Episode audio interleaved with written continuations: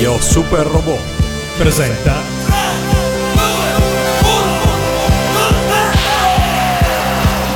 su Radio Animati. Diamo il benvenuto per la prima volta a Massimo Nicora. Benvenuto Massimo. Grazie, grazie anche a tutti i radioascoltatori di Radio Animati. Massimo Nicora ha appena scritto un libro, C'era una volta prima di Mazinga e Goldrake, e eh, dovevamo per forza parlarne con lui. Ovviamente per questo motivo non sono qua da solo, ma in collegamento abbiamo anche Mito Comon. Benvenuto Mito. Salve a tutti e soprattutto salve a Massimo Nicora. Ciao, piacere di conoscerti. Abbiamo detto C'era una volta prima di Mazinga e Goldrake, sottotitolo Storia dei robot giapponesi dalle origini agli anni settanta. Che cos'è quindi questo libro? Il sottotitolo un po' ce lo spiega, ma qual è l'impostazione data al, al libro? Ma si tratta essenzialmente di uno studio storico eh, sui robot giapponesi, dai primi automi prodotti dagli abili artigiani di epoca Tokugawa, quindi parliamo del Seicento eh, giapponese, fino ad arrivare poi a tutta quella produzione di manga e anime eh, di inizio anni settanta. Quindi mi sono fermato proprio poco prima dell'esplosione del fenomeno robotico con Go Nagai e con i più famosi Mazinga e Goldrake. Quindi un approccio di tipo storico che si concentra sul Giappone. Le cose sono guardate dal punto di vista giapponese per capire tutte le uh, influenze che hanno portato alla nascita del fenomeno super robotico poi. Sì, esatto, anche perché il, il concetto di robot è quasi consustanziale alla storia stessa del Giappone, alla cultura uh, del Giappone. Quindi studiare i robot giapponesi è come un po' studiare la storia e la cultura del Giappone da questo particolare punto di vista. E ogni robot che ho eh, analizzato e di cui ho raccontato la storia e le eh, caratteristiche ha, eh, come dire, in filigrana un significato anche un po' più profondo che è strettamente connesso alla storia del paese del Sollevante. E, e che adesso vorremmo entrare un po' nel dettaglio. Prima di entrare nel dettaglio però vorrei sapere come è nata in te eh, l'idea, l'esigenza di scrivere un, un libro del genere. Ma eh, io eh, ho quarantaquattro anni, quindi sono di quella generazione che eh, con eh, la visione di Goldrake e gli altri super robot in televisione ha maturato eh, questa passione. Una passione che negli anni è diventata, se vogliamo, qualcosa di più serio e che mi ha spinto un po' ad andare a studiare, capire e approfondire quelli che erano un po' gli eroi della mia infanzia. Quindi se vogliamo una sorta di riscoperta in età uh, più matura di quello che è stato uno dei momenti più belli della mia infanzia e di quella di tanti altri miei coetanei. Ma in particolare c'è un episodio che vuoi raccontare che ha innescato la riscoperta? Sì, eh, la colpa, se mi passate questo termine, è di Mazinga Nostalgia, il libro famosissimo di Marco Pellitteri.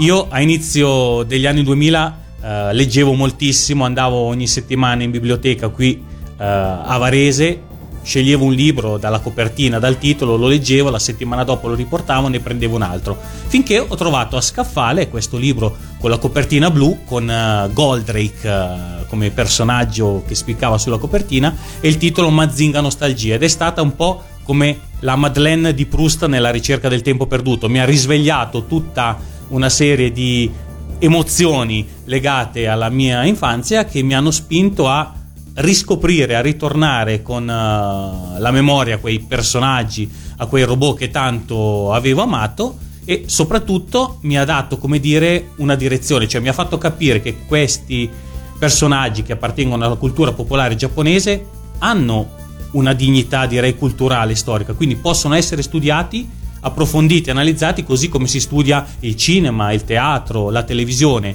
Non solo perché sono cartoni animati devono essere considerati come cultura di serie B, anzi no, sono una cultura che ha una valenza importante, ed è quello che ho cercato di far emergere poi nel libro che ho scritto. Sulla copertina di Mazinga Nostalgia, dicevamo, ovviamente c'è Goldrake, ovviamente forse non è così ovvio, però c'è Goldrake.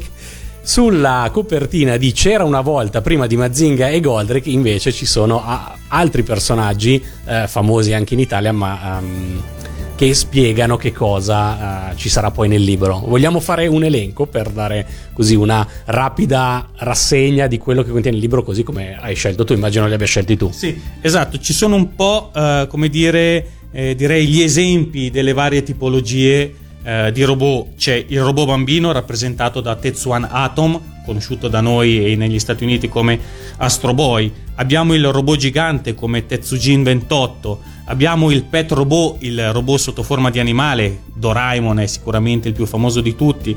Abbiamo poi Cyborg come Joe dei Cyborg zero zero nove e Techman che è eh, un astro cyborg. Quindi tutte le declinazioni dei robot giapponesi sono qui rappresentate e ognuna di esse ha la sua storia e soprattutto ha il suo significato. Il tuo elenco non è completo, non so se sei d'accordo con Mito Comon, ma ne hai saltato uno che va assolutamente nominato. In alto a destra ti do un suggerimento. Ma in alto a destra sì, c'è quello che a rigor di logica non è proprio un robot, che è Tekkaman. Tekkaman è presente in copertina perché all'interno delle portate di Tekkaman c'è Pegasus, che è un, un robot molto particolare, un robot, l'ho definito, semisenziente. Anche questo è un approccio all'idea uh, di robot, direi molto originale, anche perché è all'interno di questo robot che George Minami, il protagonista, si trasforma, diventa Techman, quasi che il robot sia una sorta di utero, no? Di grembo materno che dà origine, dalla nascita ad un nuovo personaggio. Beh, l'invulnerabile è fissato con Techman nella super robotica. Puoi commentare qualcosa? Ma no, condivido pienamente tutto quello che il nostro intervistato ha detto, è proprio così.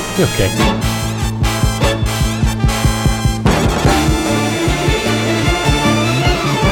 Moero taiyo, takero tekkaman, yami ni ugomeku waruta suta, kudaite hoshiku zu uchuu no hate ni, kirameku ginga ni, chichi no nayobe ba.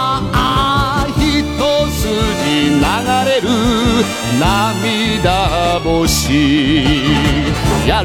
Atom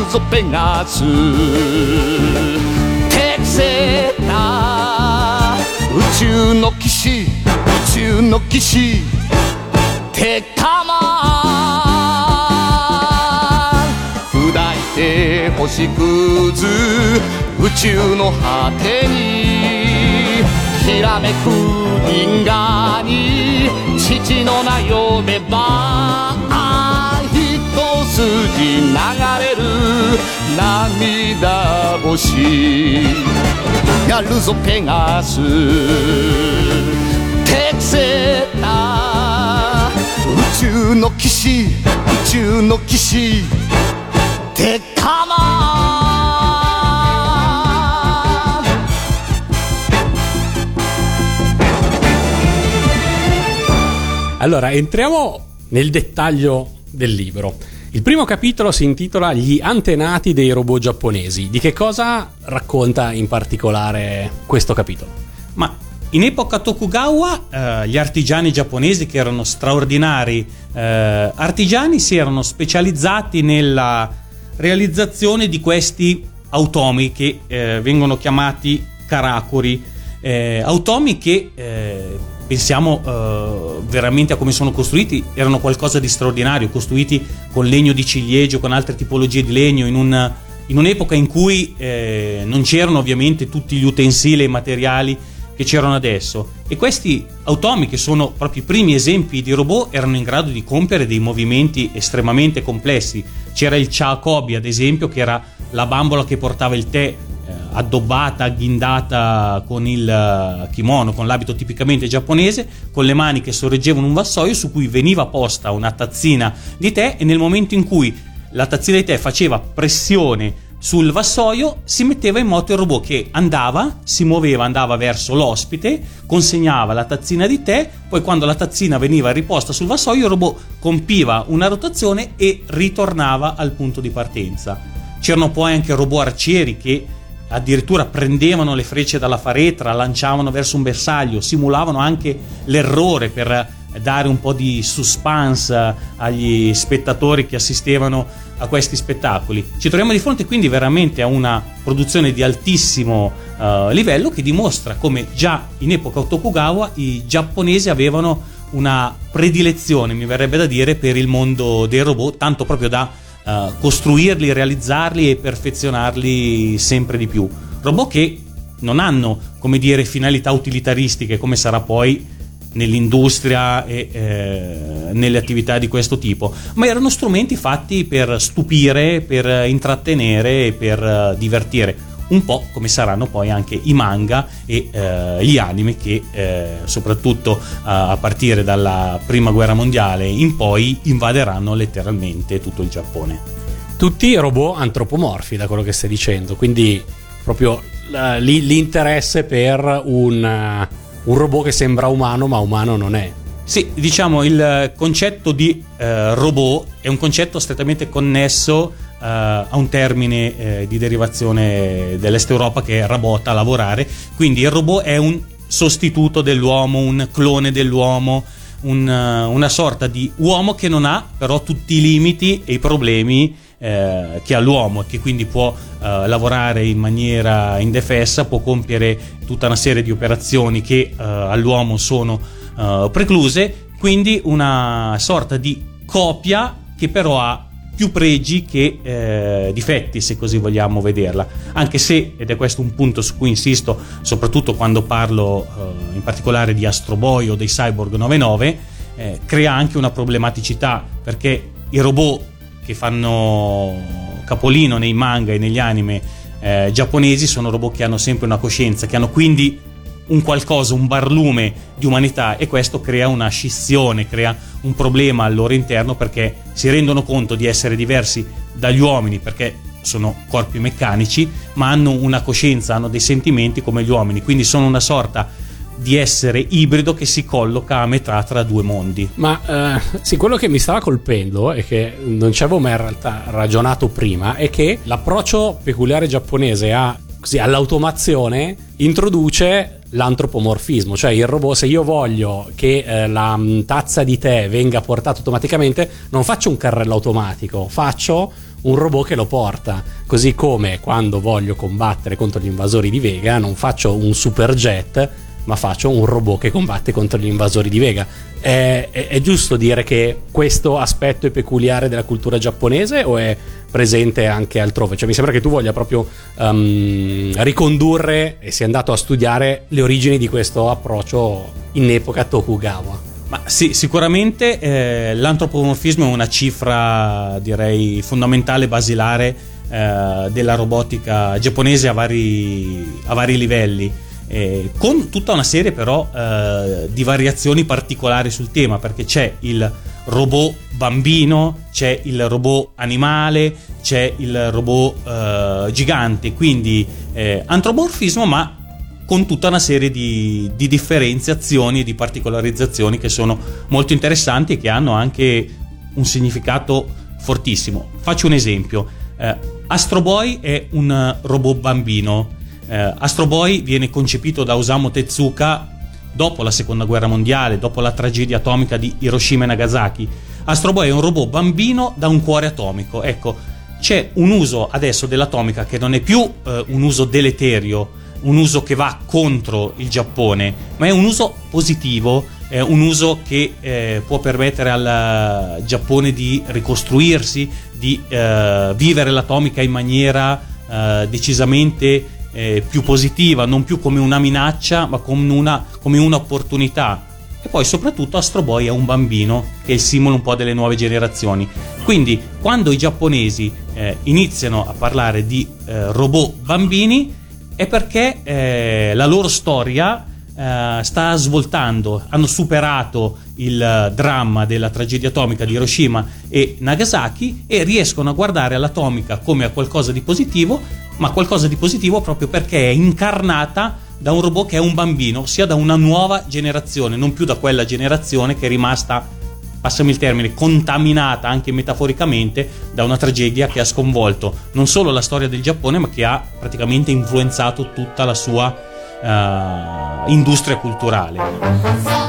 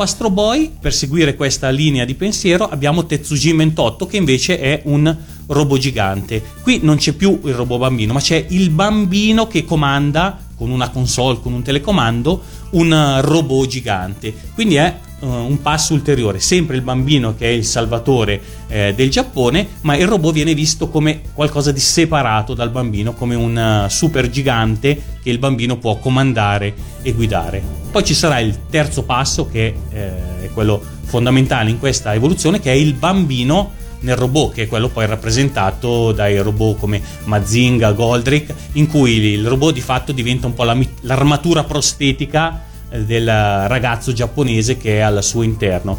Io, che ho studiato filosofia, che è un po' il pallino delle triadi di Hegel, ho un po' cercato di applicare eh, questo concetto di Hegel alla...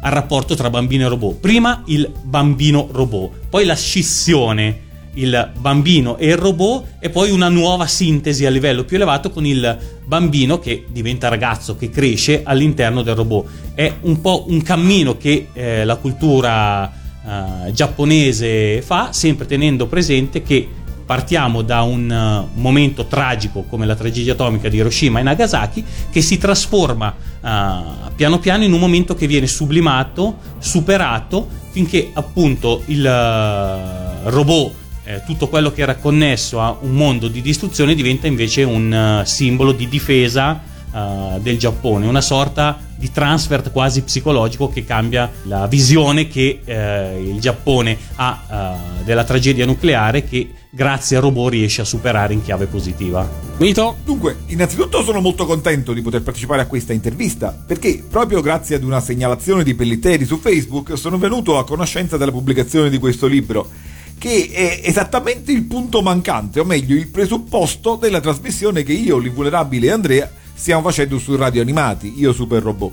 Perché il robot lo abbiamo fatto partire con il robot gigante Tetsujin ventotto, ma in realtà, come dice anche il titolo del libro, è con Mazinga, beh già con Astro Ganga, eh, che nasce. Ma tutto quello che c'è prima ne è ovviamente il presupposto, e tutto quello che c'è prima non sarà il robot gigante combattente, ma è il robot giapponese, e l'approccio giapponese alla robotica, come annunciamo un poco anche nella trasmissione, ci sembra completamente diverso dall'approccio europeo. E quindi è uno studio che parte addirittura dall'epoca Tokugawa, è preziosissimo per capire come si evolve, come si compie il passaggio successivo, e darne una lettura dialettica hegeliana mi piace molto.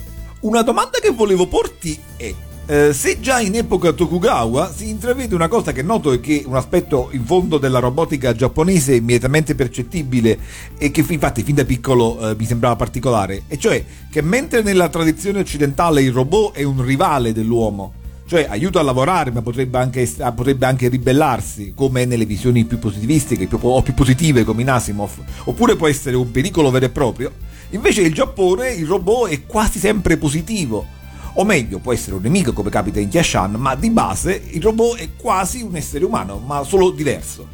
Eh, certo ci può essere un influsso dell'animismo shintoista, ma domando, questo si trova anche nell'epoca Tokugawa o è un fenomeno post-bellico? Ma diciamo che eh, in epoca Tokugawa questi automi erano un modo per intrattenere, per divertire, non avevano finalità di tipo eh, utilitaristico, proprio perché la tecnologia in Giappone aveva seguito una strada completamente diversa dalla tecnologia occidentale. Il Giappone, con l'isolazionismo di epoca Tokugawa, aveva un po' cristallizzato la propria tecnologia e si era un po' fermato, cioè come se l'orologio della storia in Giappone si fosse fermato, e la produzione di questi primi robot riflette un po' questa situazione. Non sono robot che vengono utilizzati per fare qualcosa, ma solo per divertire, per intrattenere magari i ricchi mercanti delle città più importanti come Tokyo e Kyoto. Quando con la fine dell'epoca Tokugawa il Giappone si riapre all'Occidente, che cosa succede? Il Giappone scopre di essere arretrato. C'è proprio una sorta di shock culturale, tecnologicamente il Giappone non è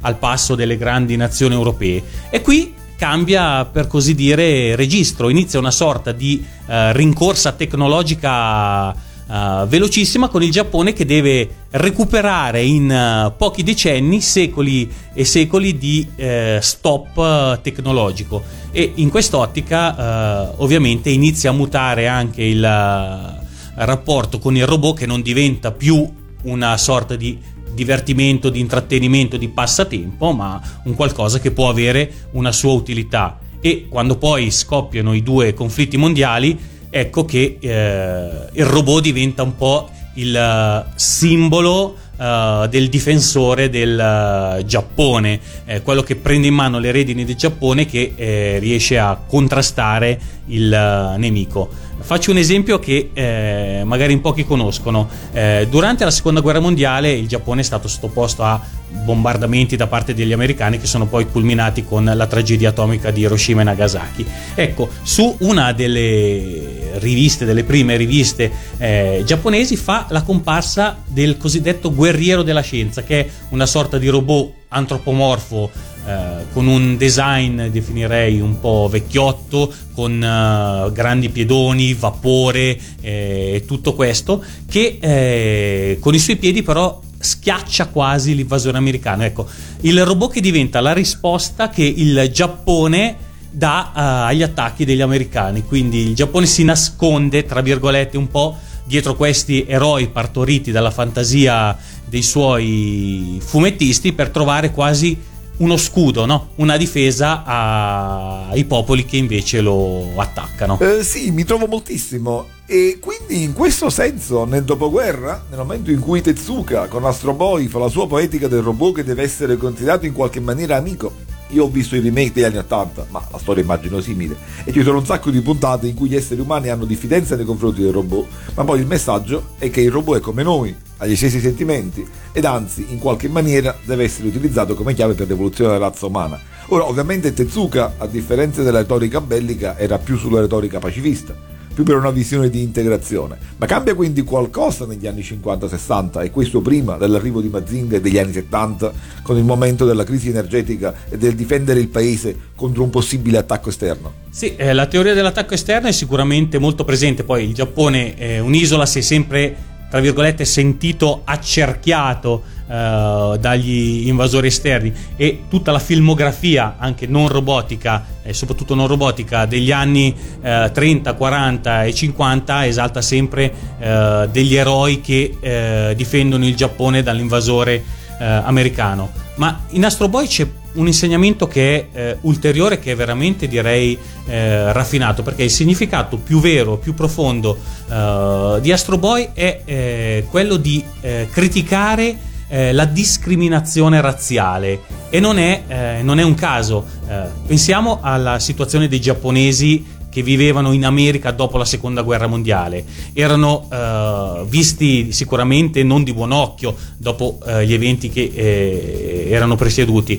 Eh, il giapponese era quello che aveva ass- assalito e distrutto per Arbore la flotta americana. Viveva quindi una situazione di discriminazione in America. Eh, discriminazione contro la quale Astro Boy si erge come esempio di eh, superamento, quasi che tra robot e uomini non ci debbano essere differenze, così come tra uomini e uomini, tra giapponesi e americani, tra persone di una razza e persone di un'altra. Solitamente chi legge, studia Astro Boy si ferma a un livello, diciamo, eh, superficiale di interpretazione. Eh, vede in Astro Boy come il simbolo di quella atomica che non fa più paura, ma che può essere utilizzata in maniera più positiva. Ma se andiamo a, a scavare proprio e a seguire il ragionamento di Tezuka, vediamo come il significato vero e più profondo è quello del superamento di ogni eh, tipologia di discriminazione razziale, quasi che Astro Boy diventa il uh, simbolo di uh, un essere che concilia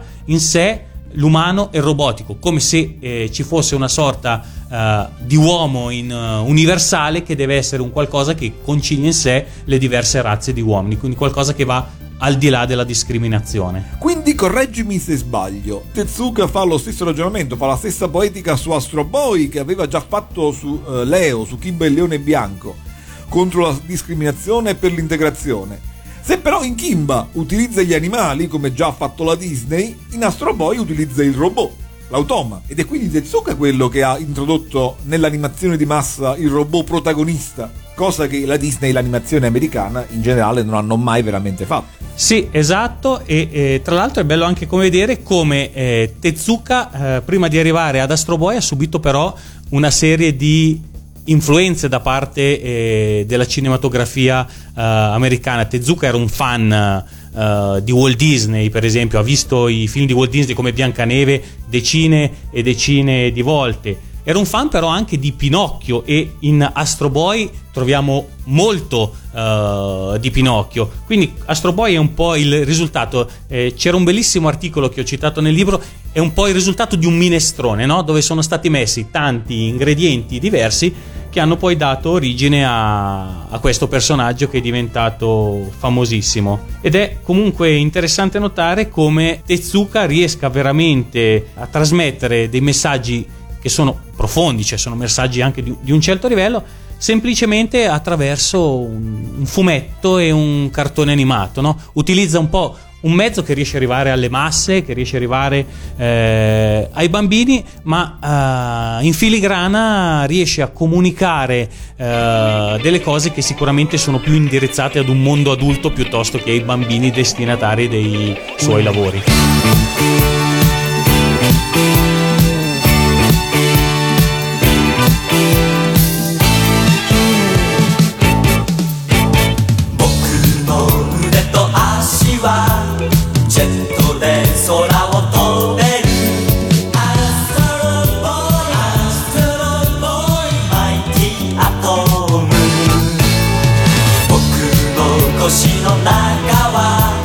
Mazinga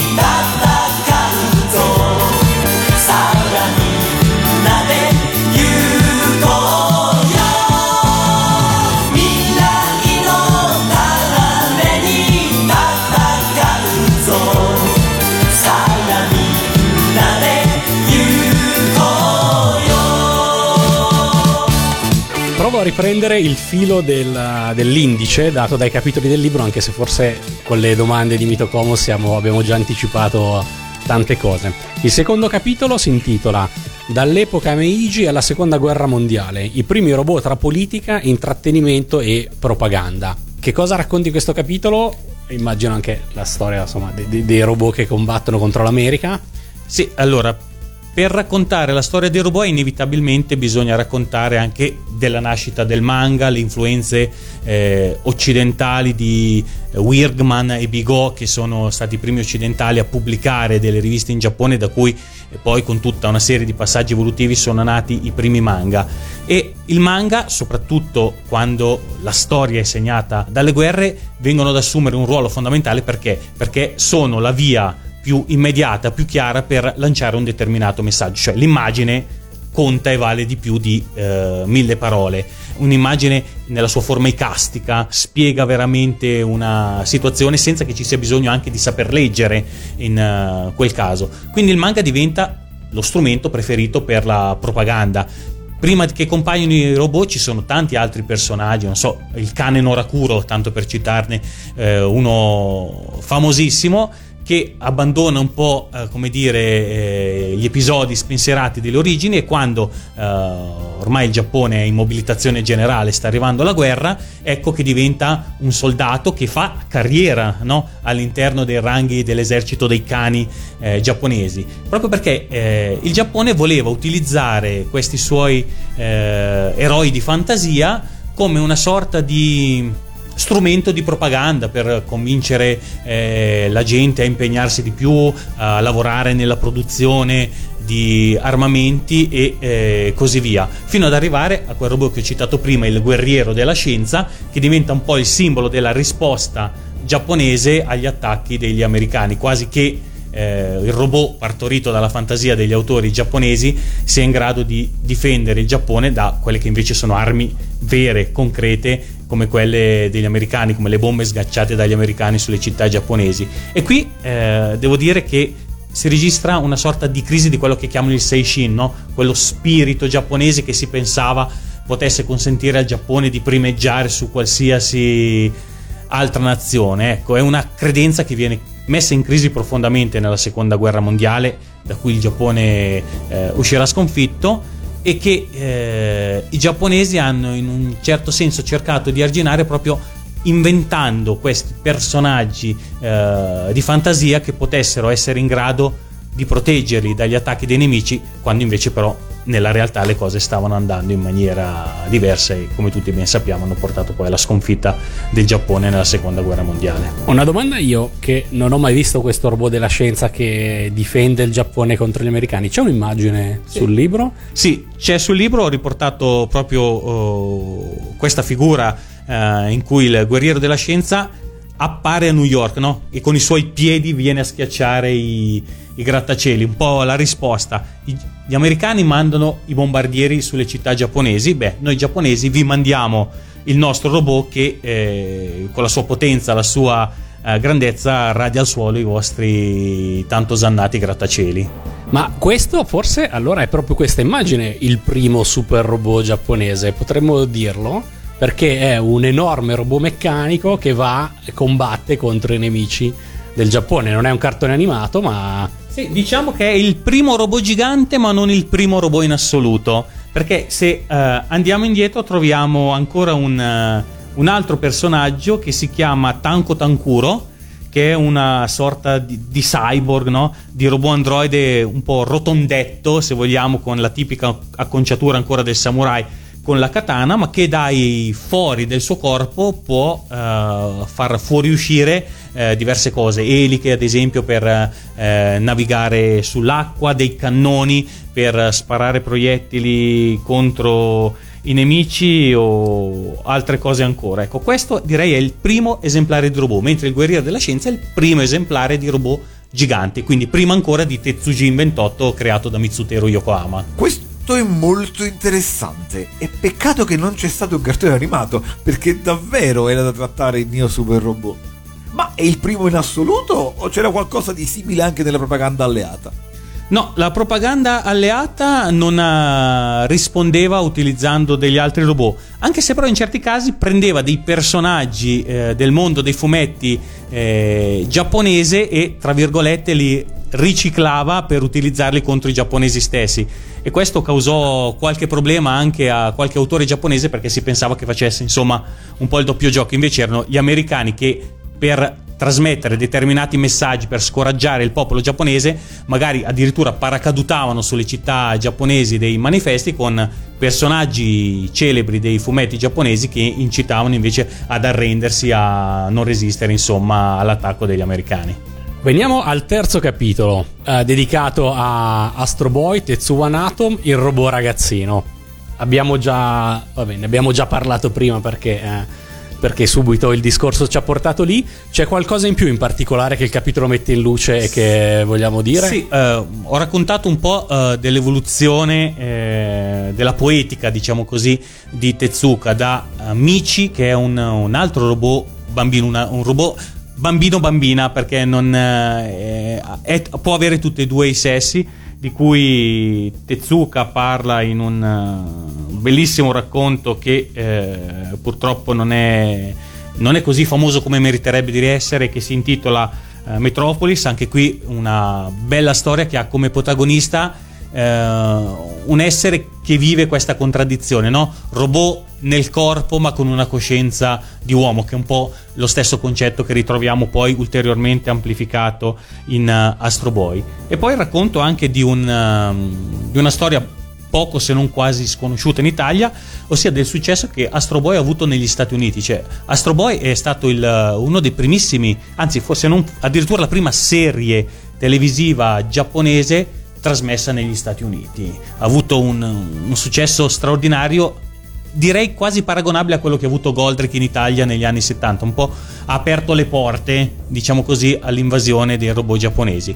E poi racconto anche la bella storia di come Astro Boy da fumetto è diventato una serie tivù, la sfida che eh, Tezuka ha voluto intraprendere di eh, riuscire a realizzare una serie animata con cadenza settimanale, cosa che allora era considerato eh, impossibile. I grandi studi come eh, la Toei avevano eh, centinaia, se non addirittura migliaia di disegnatori che lavoravano per loro, qualcuno direttamente in azienda, altri so, soprattutto in subappalto. Pensare di realizzare una serie animata eh, composta da decine e decine di episodi da trasmettere in televisione con cadenza settimanale era allora considerato un...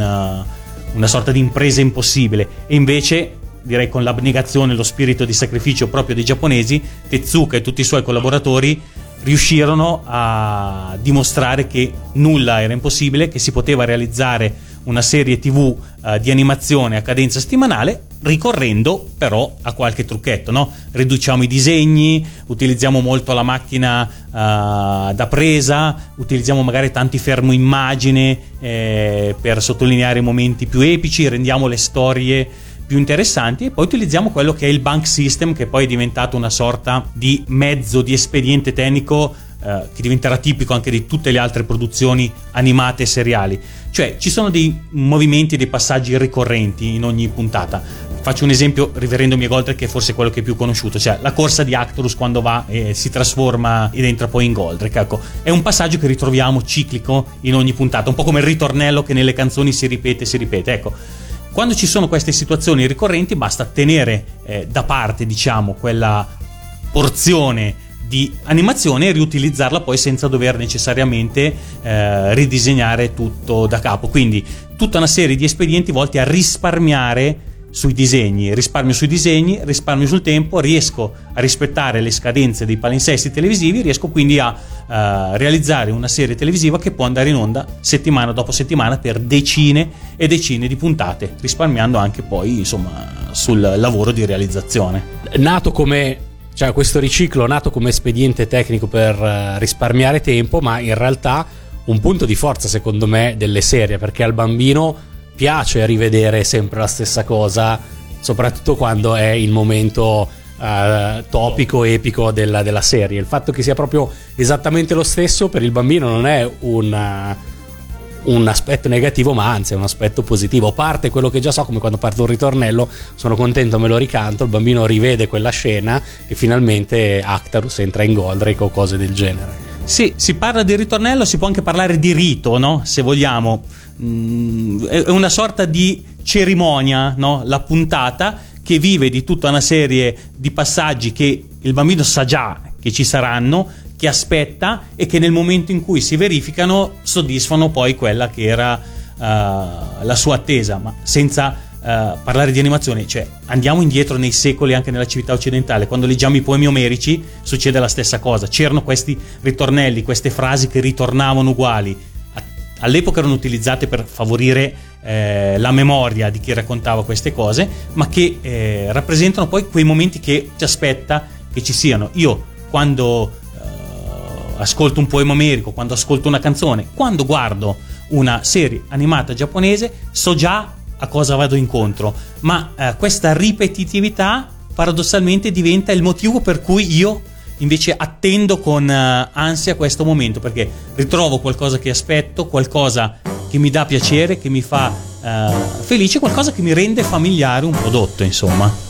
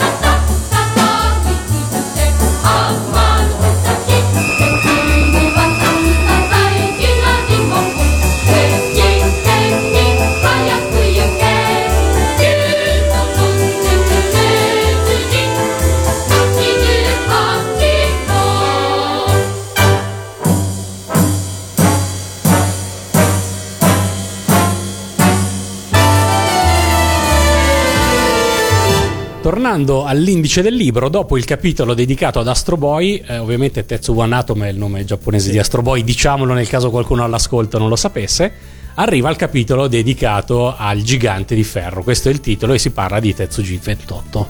Sì, eh, Mitsuteru Yokoyama, che è l'ideatore, l'inventore di Tetsujin ventotto, ha un'importanza nella storia dei robot giapponesi che è straordinaria.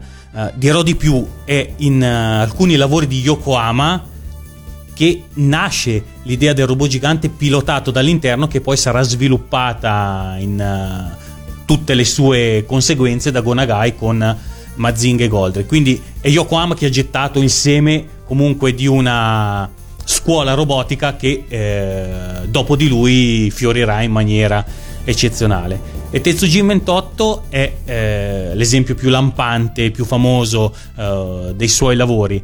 Come dicevo prima, è eh, un robot gigante che viene comandato da un bambino. Anche qui, sebbene ci sia il robot, è il bambino il protagonista, quantomeno il coprotagonista, perché sono sempre le nuove generazioni che possono eh, risollevare il Giappone dopo il eh, brutto periodo passato durante la seconda guerra eh, mondiale. Tetsujin ventotto non è che sia un robot particolarmente aggraziato, cioè un mecha design tutto sommato piuttosto eh, grossolano, però insomma eh, inizia già a mettere i puntini eh, sulle i di alcuni aspetti che saranno poi sviluppati in uh, maniera più specifica da Go Nagai. E tra l'altro è un robot che ha avuto uno straordinario successo negli Stati Uniti, un po' come Astro Boy. Astro Boy e Tetsujin ventotto si sono un po' confrontati non solo in Giappone ma anche negli Stati Uniti. Negli Stati Uniti è stato chiamato Gigantor per un ovvio motivo, proprio per richiamare eh, le sue eh, dimensioni, e eh, ha avuto un successo pari direi a quello di Astro Boy, eh, anche perché insomma si pensava, e così hanno pensato soprattutto gli adottatori americani, chi eh, tra i bambini non avrebbe voluto un robot gigante da comandare con un telecomando? Era un po' un sogno che diventava realtà, e eh, gli adattatori americani, in, intuendolo in anticipo, sono riusciti a farne un, uh, un vero e proprio successo commerciale. Volevo chiederti, se io non sono per nulla esperto di quello che non attiene all'animazione, mi chiedo se ci sia una categoria eh, di robot anche all'interno dei telefilm dal vivo, i tokusatsu, oppure in tutti i film di mostri giganti. Uh, diciamo che posso anticipare che allora i tokusatsu non sono argomento di questo libro, ma saranno un argomento di un altro libro a cui sto lavorando, in cui analizzerò le varie tipologie di eh, serie dal vivo fantascientifiche giapponese, con particolare riguardo anche ai robot. Non so, eh, qui faccio un esempio: Magma Taishi, Giant Robot, sono due esempi di robot giganti che troviamo nelle serie dal vivo giapponesi, che hanno tanti punti in comune con le serie animate robotiche di cui abbiamo parlato, come per esempio Tetsujin ventotto e più avanti poi eh, Mazinga e i robot di Go Nagai. Diciamo che sono discorsi che si sviluppano su mezzi differenti, da un lato l'animazione, da un lato la filmografia dal vivo, ma che eh, hanno un substrato culturale e di elementi comune, se non addirittura in certi casi eh, identico. Grazie, esattamente questo quello che volevo sapere, e eh, a questo punto mi interesserebbe anche sapere se c'è una interazione tra la filmografia che gira intorno a Godzilla e le storie di robot, se c'è un punto di contatto tra le due tipologie di difesa contro l'aggressione esterna. Ma uh, diciamo uh, Godzilla, che è del millenovecentocinquantaquattro se non ricordo male, eh, rappresenta uh, proprio uh, come dire il, un momento fondamentale nella storia della filmografia, ma anche della cultura giapponese, perché Godzilla è l'impersonificazione della bomba Uh, atomica, di questo incubo atomico che eh, ritorna uh, in Giappone, che deve essere in un qualche modo fermato. Se vogliamo è come se fosse un, un primo capitolo a cui poi nel mondo dell'animazione segue il capitolo di Astro Boy, con proprio la rivalutazione dell'atomica in chiave completamente diversa.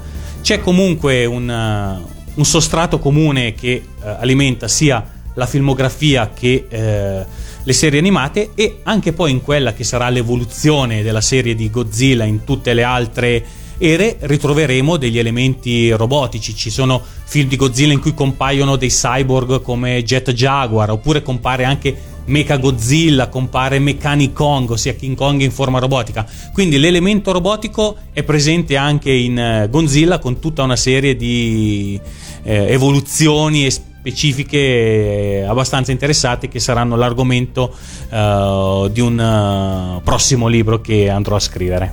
Tornando a questo libro, dopo uh, Il Gigante di Ferro arriva il capitolo dedicato ai robot dimenticati.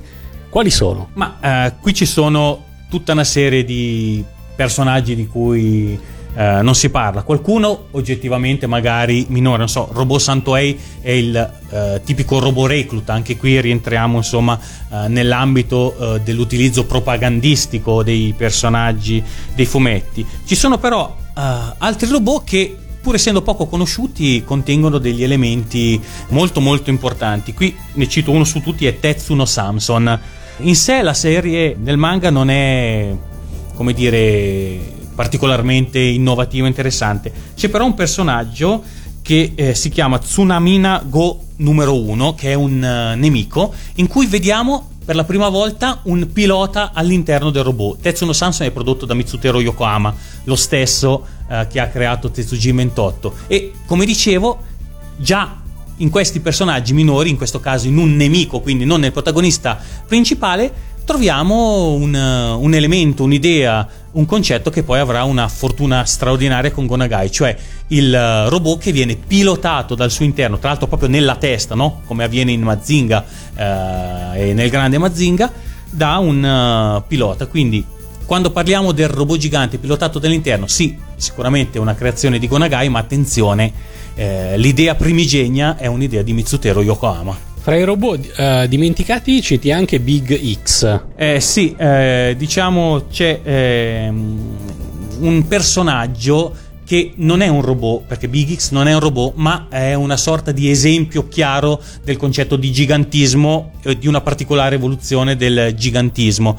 Big X è una sorta di super soldato che attraverso una specie di droga, una specie di sostanza può uh, assumere delle dimensioni gigantesche e andare a lottare contro il nemico. In questo caso il nemico è la Lega nazista, e qui ritorna un altro cliché tipico dell'animazione giapponese, cioè i nazisti che sono un po' uh, l'archetipo, no? Del male, del nemico. Uh, li ritroviamo uh, nelle serie filmiche, lo ritroveremo in Kyashan. I eh, nemici di Kyashan, Breaking Boss e gli altri suoi sottoposti non sono nient'altro che una sorta di riproposizione dei gerarchi nazisti, la stessa svastica rovesciata che troviamo uh, sui berretti uh, di Breaking Boss uh, è un po' una sorta di uh, rivisitazione, di rilettura della svastica fascista. Quindi Big X è importante perché da un lato il tema del gigantismo e dall'altro ci permette di cogliere alcuni elementi che sono tipici di tutti gli anime robotici e che vanno a identificare il nemico un po' con il nazista, che è visto un po' proprio come l'archetipo del cattivo contro cui bisogna combattere. Su questo volevo fare un'osservazione, perché il rapporto tra gigante e robot, e quindi tra essere umano che diventa gigante e essere umano che entra in un robot, eh, si trova ovviamente in storie come in U F O Diabolon. Ma oggi in Giappone è molto popolare l'anime e il manga di Attack on Titan, Shingeki no Kyojin, dove in effetti mi sembra che ritroviamo la stessa logica di storia, eh, con la differenza che invece di essere sviluppata in chiave fantascientifica è sviluppata in chiave fantasy. Sì, sì.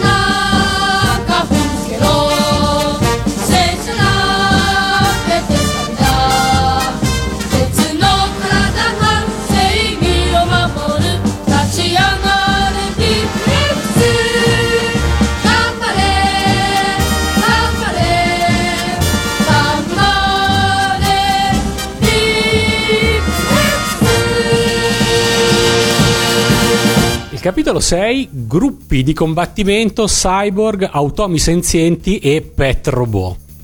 Allora sì, qui ho eh, radunato un po' eh, di esempi delle varie declinazioni di robot. I gruppi di combattimento sono un qualcosa di eh, profondamente i giapponesi, i sentai li chiamano i giapponesi.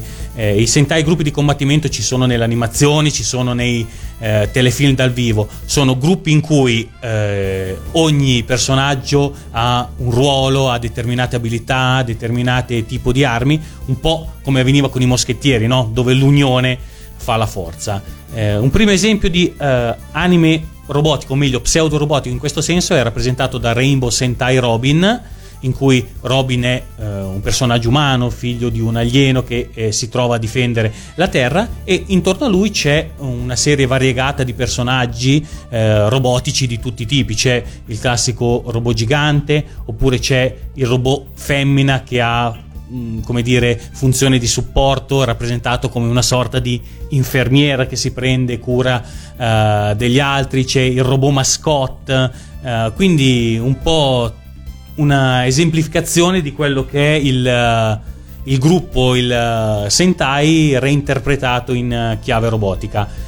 C'è negli anime questo concetto, ci sarà soprattutto nei telefilm da vivo. Ci sono le cosiddette serie Super Sentai, non so, Goranger, eh, Jackie Q, i Power Ranger non sono nient'altro che l'evoluzione di tutte queste serie Sentai, ossia di un concetto che è eh, tipicamente giapponese, in cui è il eh, gruppo che eh, nella sua unità e nella sua coesione fa la forza. Quando parliamo di gruppo non possiamo poi non parlare dei Cyborg zero zero nove, li conosciamo tutti, sono arrivati anche in Italia su eh, diverse eh, tv private. Qui veramente eh, raggiunge, direi, eh, l'apice il eh, concetto di cyborg con tutta la sua problematicità.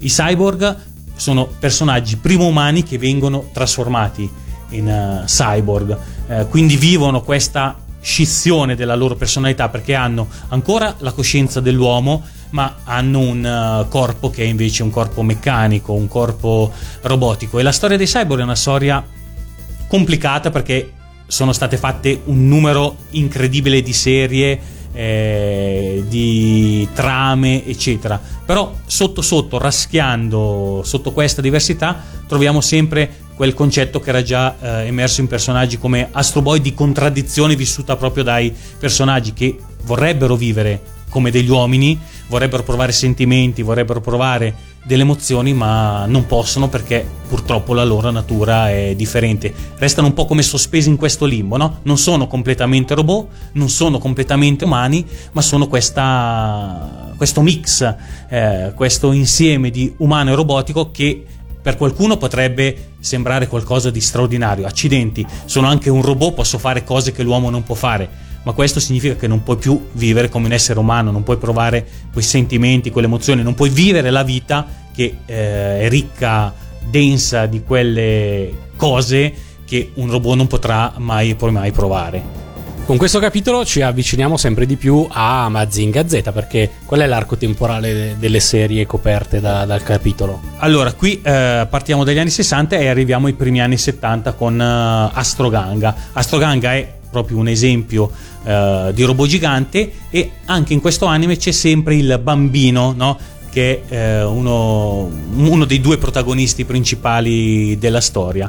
In questo caso eh, ci sono due curiosità, cioè Astro Ganga è, è un robot senziente, cioè che ha una sua personalità, fa le smorfie, sorride, soffre, eccetera, ha, ha il volto rosa, no? Come un uomo, e eh, agisce fondendosi con Charlie, che è questo ragazzino che, utilizzando una, uno speciale medaglione, si trasforma in una sorta di fascio di luce che va a innestarsi nel petto del robot. No, mi verrebbe in mente eh, di dire cuore acciaio prima ancora di gig robot d'acciaio. Quindi, se vogliamo, qui c'è già eh, qualche elemento che poi troverà eh, maggior fortuna in, in seguito. E poi c'è un personaggio che a me piace moltissimo, che è Doraemon. Sembra quasi stonare, no? Un po' all'interno di tutti questi robot, di queste guerre spaziali, ma semplicemente perché con Doraemon passiamo eh, dalla fantascienza, eh, dai nemici alieni a, a, alle situazioni normali, alla vita di tutti i giorni. Doraemon è un po' come l'amico ideale, no? Quello che quando tu hai bisogno ti aiuta, trova la soluzione a ogni problema, a ogni difficoltà. Doraemon mette la mano nella, nella, nella tasca che ha nella pancia, che altro non è se non un portale quadridimensionale, e tira fuori gli oggetti più strampalati che aiutano il protagonista Nobi Nobita ad affrontare, insomma, le difficoltà, se così si possono chiamare, della vita quotidiana, con esiti spesso e volentieri divertenti, eh, ironici. E Doraemon ha, ha dei significati veramente importanti. Può essere visto, non so, come un po' una presa in giro dell'onnipotenza della scienza, no? Che pretende con i suoi mezzi, con le sue invenzioni, di risolvere tutto, eh, e poi magari si finisce, insomma, in situazioni surreali e, e divertenti. Ma è una sorta anche di contrapposizione, se vogliamo, tra eh, quella, quel contrasto che c'è nella società giapponese tra il mondo degli adulti, no? Grigio, serio, rigoroso, e il mondo dei bambini che vivono in questa società e che con la loro fantasia invece vorrebbero un po' uscire, no? Da questi schemi tipici della società giapponese. E Doraemon è un personaggio talmente famoso che è diventato proprio una sorta di ambasciatore, no? Del Giappone. Riporto qualche eh, brano che ho trovato in cui addirittura viene insignito del titolo di ambasciatore del Giappone, pronto ad andare a parlare del Giappone nelle altre eh, nazioni, magari dandogli sotto banco un, uh, un piatto di dorayaki, che è il, il, suo, il suo cibo, il suo uh, alimento preferito.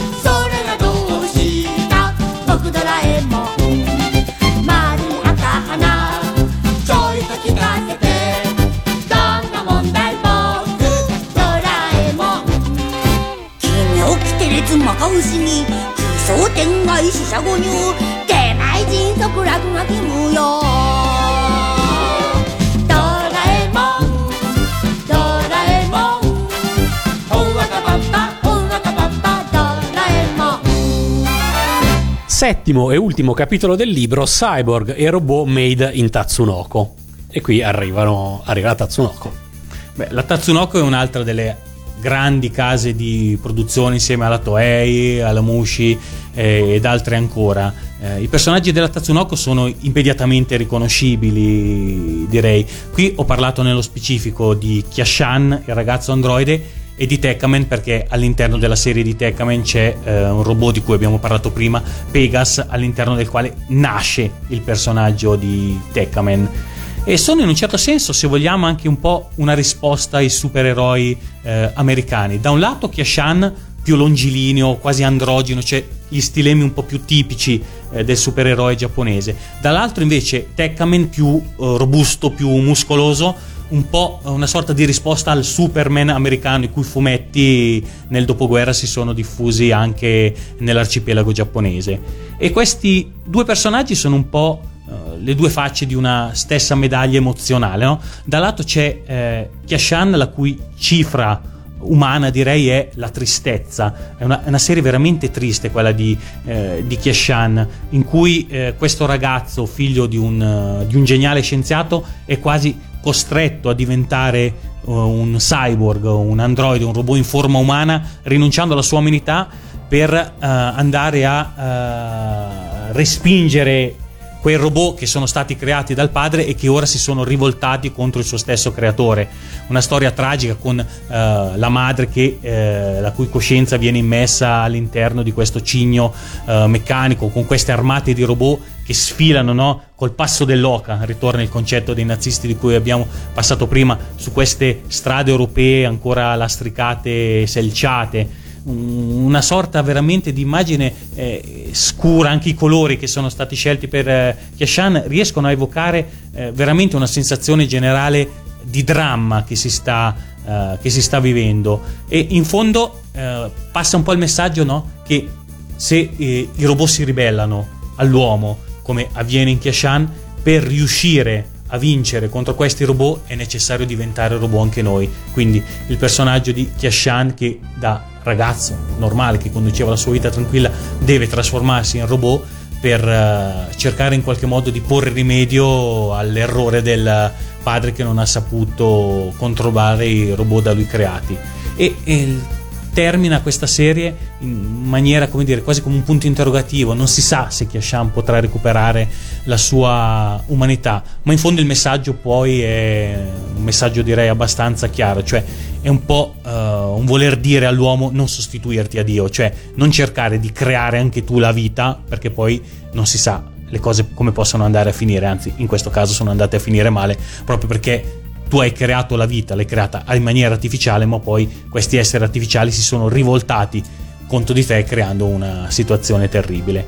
In Techman invece ho parlato di cifra esistenziale della sofferenza, eh, sofferenza perché eh, anche qui il personaggio principale, George Minami, per trasformarsi in questo supereroe soffre, no? La sequenza in cui viene rivestito dal filo spinato prima di indossare questa armatura credo che abbia colpito molti bambini eh, dell'epoca, no? Proprio per trasformarsi in un supereroe, per riuscire a combattere contro il nemico, bisogna passare attraverso uh, una sofferenza che è fisica ma è anche mentale alla, al tempo stesso. E eh, questo robot Pegasus, che è un personaggio secondario della serie, è un po' eh, no? il, il grembo materno all'interno del quale prende vita questo supereroe, no? Se ricordiamo anche Metropolis di Fritz Lang con la nascita del robot, insomma qualche eco lo possiamo trovare anche qui.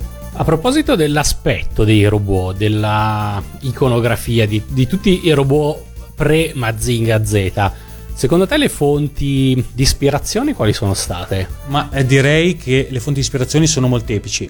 C'è sicuramente una parte dell'iconografia eh, tipica giapponese dei samurai, ma c'è anche una forte, eh, direi, influenza di alcuni stilemi eh, occidentali, non so, il cavaliere occidentale col pennacchio, eh, con l'elmo, eh, con la spada, eh, eccetera. Lo ritroviamo nel robot, eh, non so, Tetsujin ventotto eh, nel tentativo eh, originario doveva assomigliare, no, a un alfiere europeo. Ecco, qui il design è risultato un po' meno graziato, sembra una sorta di caffettiera più che un alfiere europeo, mentre invece nel remake Super Robot ventotto qui i tratti dell'alfiere europeo sono molto molto più eh, come dire eh, riconoscibili. Il robot bambino invece proprio per sua natura, o il robot zoide in forma di animale come Doraemon, eh, si riferiscono invece a, come dire, a stilemi o animaleschi o eh, prettamente umani. Altri eh... Pegasus per esempio, eh, Pegasus invece è stranissimo, no? Ha questo naso appuntito un po' alla Pinocchio, eh, un po' grassoccio verrebbe da dire, quindi non aggraziato, non particolarmente eh, stiloso. Qui si potrebbe anche magari fare qualche, come dire, ipotesi un po' aleatoria, no? Quasi come eh, un robot debba essere eh, di una certa st- tazza eccetera, quasi per essere, come dire, identificato con la madre, no? Che eh, fa nascere eh, la vita eccetera, ma sono ovviamente interpretazioni che facciamo noi e che non eh, si sa se sono state tenute presente dai creatori o meno, insomma, di questi personaggi. Non mi convince fino in fondo questo parallelo fra mh, Pegasus e il grembo materno, dovuto al fatto che ricordavi anche tu prima che però um, George all'interno di Pegasus soffre, che è l'esatto contrario di quello che succede al feto nel grembo materno. Quindi è vero che Pegasus gli permetterà la trasformazione, ma attraverso la sofferenza. Un grembo materno di solito è più benevolo. Eh, sì, diciamo di sì, eh, anche se diciamo il concetto di sofferenza è un po' collegato al concetto di nascita, no? La nascita è sofferenza, anche se qui nel caso umano è più sofferenza della madre che eh, del nascituro, eh, però è, come dire, una sintesi, no? Quella della sofferenza e del parto che ritroviamo in un qualche modo anche in questa serie animata. Beh, il parto è una sofferenza anche per il bambino, anche se non ce lo ricordiamo, almeno consapevolmente. Interessante però il passaggio dal robot corpulento, termine tecnico, al robot più slanciato che avviene negli anni settanta. Questo è un aspetto simpatico. Domanda finale o quasi: dove hai studiato per uh, scrivere un libro così completo? È tutta, diciamo, solamente frena del tuo sacco? Ci sono altri testi di critica con i quali ti sei confrontato? Hai visto tutte le serie di cui hai parlato? Eh, beh, quando si parla di serie tivù, eh, per forza di cose, insomma, bisogna, bisogna vederle, addirittura rivederle in, uh, in tanti casi. Diciamo che eh, dal punto di vista degli studi il materiale, che poi è elencato nella bibliografia che c'è in calce al libro, come si potrà vedere, in gran parte americano. Sono uh, gli studiosi americani che hanno dedicato al fenomeno dei robot, con particolare riferimento ad esempio ad Astro Boy, Tetsujin ventotto, che è il Gigantor eh, per gli americani, eh, veramente degli studi che sono ricchi, complessi e che eh, qui in Italia eh, purtroppo raramente sono arrivati, o se sono arrivati sono sempre rimasti un po' appannaggio di una certa cerchia di appassionati che devono conoscere anche bene l'inglese per eh, poterli reggere, per eh, per poterli comprendere. Eh, ci sono poi ovviamente anche comunque eh, testi italiani che sono stati scritti soprattutto negli anni eh, novanta, ma che sono ancora eh, attuali e sono ancora interessanti, però direi per la maggior parte testi di provenienza americana. Diamo in conclusione qualche coordinata per chi eh, è stato conquistato da questa nostra eh, da questo nostro speciale su C'era una volta prima di Mazinga e Goldrake. È un'autoproduzione, giusto? Sì. Quindi, uh, quindi dove, dove si, come si fa a trovare e comprare? Sì, ho, ho voluto provare a sperimentare quello che è un mezzo che adesso in tanti stanno utilizzando per poter scrivere il loro primo libro. Io ho pubblicato con You Can Print, quindi chi volesse ordinare questo libro può andare sul sito di You Can Print e ordinarlo sia in forma cartacea che in forma digitale, ma il libro può essere ordinato anche in uh, libreria, oppure lo si può trovare sui canali più famosi, so, come Amazon, come I B S, la Feltrinelli, Mondadori, quindi è abbastanza di facile reperibilità attraverso internet. Quindi quello che dovete ricordare soprattutto è Massimo Nicora, C'era una volta prima di Mazinga e Goldrake, e così Google vi dirà Google, tut- sì. tutti i link per comprarlo. Esatto, spero che vi piaccia. Se possiamo dirlo, questo è solo l'antipasto, no? Una bella portata di antipasto che preannuncia però un, un piatto molto più ricco e molto più gustoso, che sarà pubblicato poi ad aprile del prossimo anno e che sarà interamente dedicato a Goldrake. E aprile è un mese scelto non a caso, immaginiamo. Noi allora ti ringraziamo innanzitutto, grazie da Matteo. Anch'io ringrazio tantissimo, anzi sono felicissimo di averti potuto intervistare, eh, prima ancora di leggere il libro, che eh, comprerò via Amazon, perché stando all'estero mi è più facile, e lo farò quanto prima. E eh, nel, nel salutarci allora ti chiediamo già la, la promessa, l'impegno, se riusciamo a strappartela, per tornare da noi a parlare di Goldrake.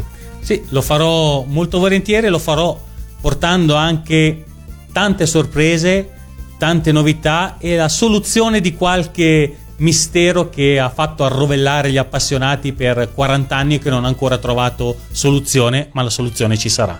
Allora, per ingannare l'attesa fino alla um, rivelazione su tutti i misteri che ancora leggiano attorno a Goldrake, ricordiamolo l'ultima volta: C'era una volta prima di Mazinga e Goldrake di Massimo Nicora. Grazie mille Massimo. Grazie a voi e un saluto a tutti i radioascoltatori.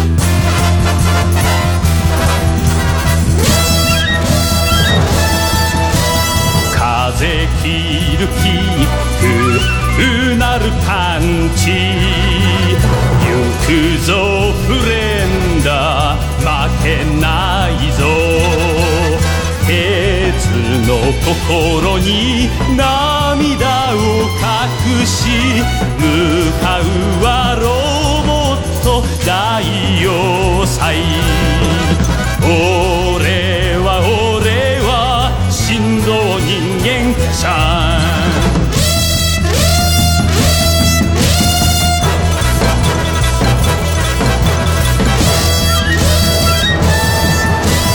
夕日を受けて指笛吹けば廃墟の街に嵐呼ぶあとへ好みは砕けて散ろうとそれが定めだ俺の道俺は俺は振動人間華奢